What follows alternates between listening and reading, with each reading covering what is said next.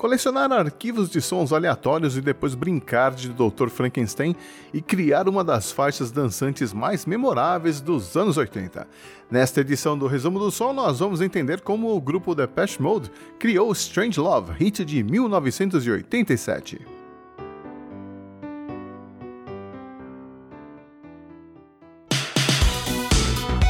Resumo do som.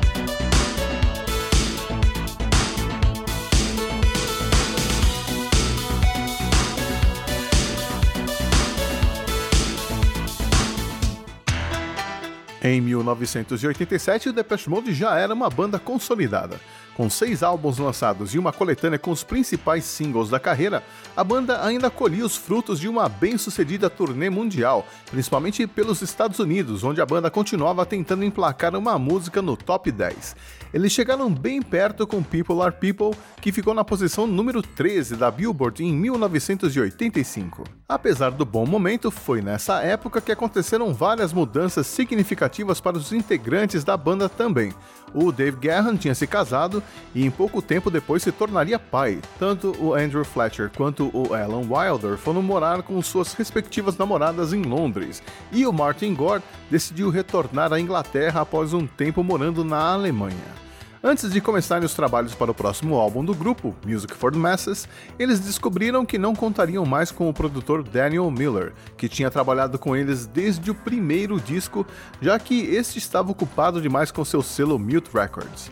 Ele sugeriu um novo produtor para a banda, Dave Bascomb, um cara que já tinha trabalhado com o Tears for Fears, mas que acabou trabalhando mais como operador de mesa do que como produtor e pouca coisa fez no álbum Music for the Masses, que seria lançado naquele ano.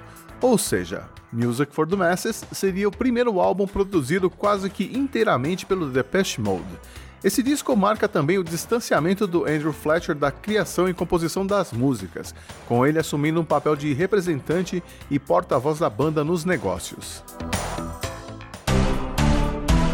O Depeche Mode desenvolveu uma metodologia de trabalho ao longo dos anos, onde cada integrante da banda tinha uma função específica. E isso se deu simplesmente porque assim o trabalho rendia mais. Tudo começava alguns dias antes do início das gravações. A banda, ou talvez só o Alan Wilder e o Andrew Fletcher, ficavam andando com um gravador portátil e um microfone gravando os mais variados sons que eles conseguiam encontrar, usando até coisas que eles encontravam em casas de construção. Eles traziam esses sons para o estúdio e começavam a alterá-los com múltiplos efeitos e loops, passando por vários sintetizadores e sequenciadores, e muitas vezes nem eles conseguiam identificar como era o som original. O Martin Gore era o responsável por escrever as letras e compor as músicas, gravando elas em uma demo bem simples, com bateria eletrônica e alguns sons de teclados. O detalhe interessante nesse processo é que o Martin Gore usava um violão para compor as músicas e não um teclado ou piano. Em seguida, ele passava a fita para o Alan Wilder, que sempre foi considerado o gênio musical do grupo e que enriquecia as músicas com a adição de outros instrumentos e efeitos, encaixando sons que eles colecionavam antes do início das gravações e fazendo a mixagem inicial. E quando a faixa estava praticamente pronta, o David Guerra vinha até o estúdio e gravava os vocais. Ninguém opinava sobre o que o outro estava fazendo. Se por um lado isso facilitava o trabalho e mostrava a confiança que eles tinham um no outro, por outro foi deixando os integrantes da banda cada vez mais distantes. E havia também o fato do Alan Wilder estar cada vez mais incomodado com a falta de crédito e reconhecimento pelo seu papel nas composições da banda, o que levaria à sua saída do Depeche Mode em 1995. De qualquer forma, foi assim que não apenas Strangelove, mas todo o álbum Music for the Masses foi criado. Com a pré-mixagem pronta, a banda voou até Paris para continuar a edição do disco no Guillaume Tell Studios, uma decisão que não agradou o Alan Wilder, mas que foi justificada pelo Andrew Fletcher. Segundo ele, o horário de trabalho era bem rígido, começando a uma da tarde, com uma hora de intervalo para o jantar, e continuava até a uma da manhã. Se eles estivessem em Londres à uma da manhã, teriam que ir para casa dormir, mas em Paris eles podiam ir até um bar e tomar uns drinks para relaxar.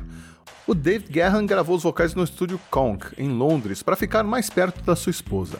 Já a mixagem final de Music for the Masses foi feita no estúdio Puck, na Dinamarca.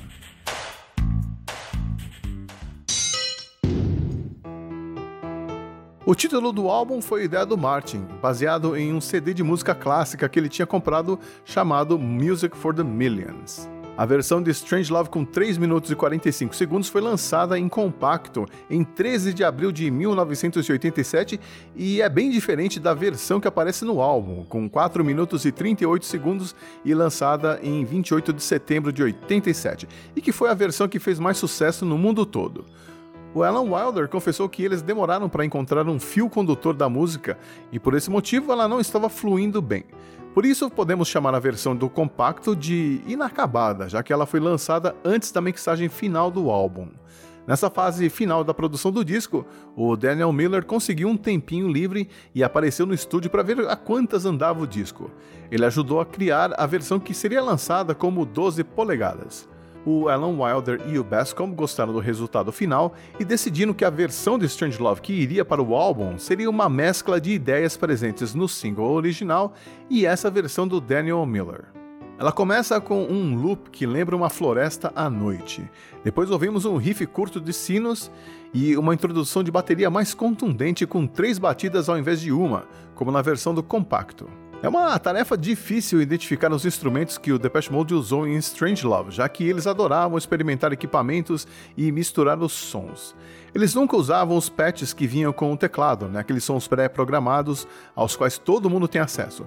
Eles criavam sons novos e nem sempre sabiam como tinham chegado até eles. Além disso, eles usavam alguns instrumentos ao vivo que não eram necessariamente os usados em estúdio. O que dá para afirmar é que os ruídos que foram gravados pelo Alan Wilder foram sampleados em um synclavier e um emulator 2. E eles costumavam usar um sintetizador PPG Wave 2.3, que era híbrido, ou seja, analógico e digital.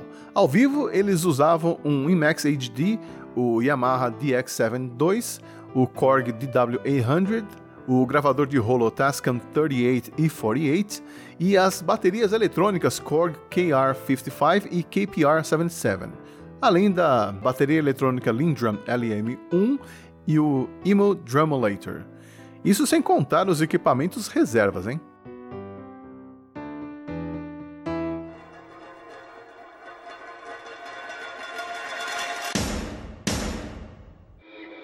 A letra dá espaço para interpretações.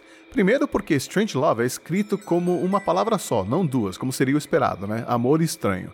Pode ser uma referência ao filme do Kubrick, o Doctor Strange Love, que satirizava com humor negro a guerra fria entre as superpotências, uma alegoria entre a guerra e o amor.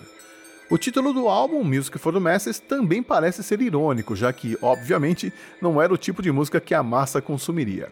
A letra pode ser entendida como uma referência sadomasoquista também, como um relacionamento complicado, sobre a culpa religiosa por ter desejos sexuais, sobre o medo de se apaixonar. Mas o que o Martin Gore sempre diz, nas raras entrevistas que dá, é que suas letras falam de relacionamentos com um elemento surpresa, um final inesperado ou um desejo incomum. Então tire aí as suas conclusões.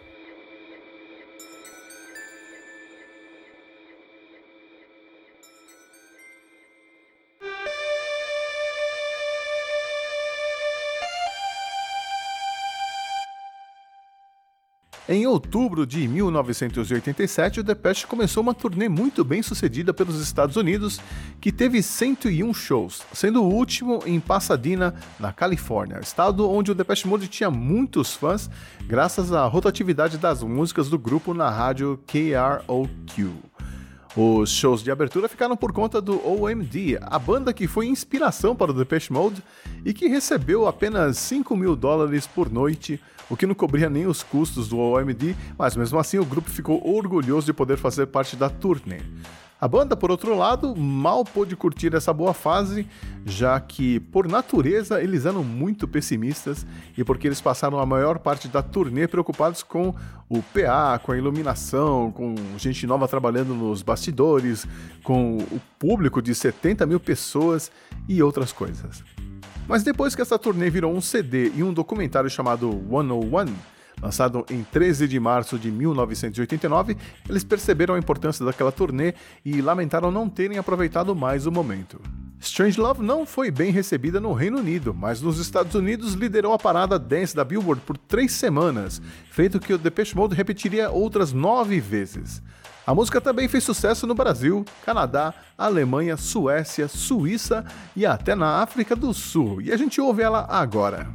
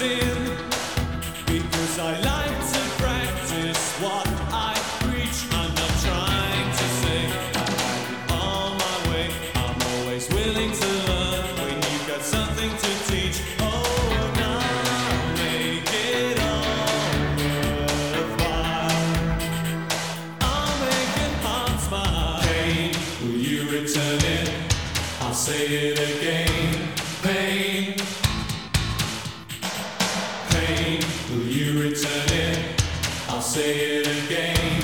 Pain, pain, will you return it? I'll say it again. Pain, pain, will you return it? I won't say it again. Strange love, strange eyes and strange love.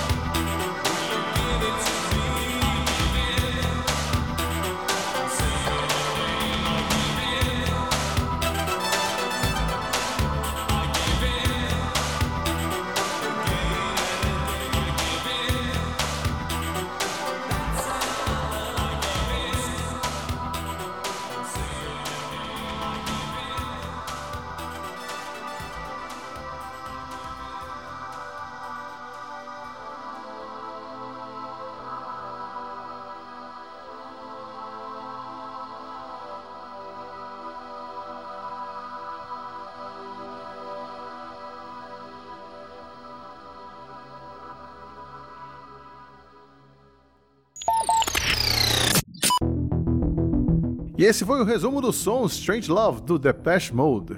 Eu espero que você passe a ouvir essa música com outros ouvidos. Eu sou o Xi e volto no mês que vem com mais uma história de um outro hit dos anos 80. Obrigado pela companhia, um abraço e a gente se vê.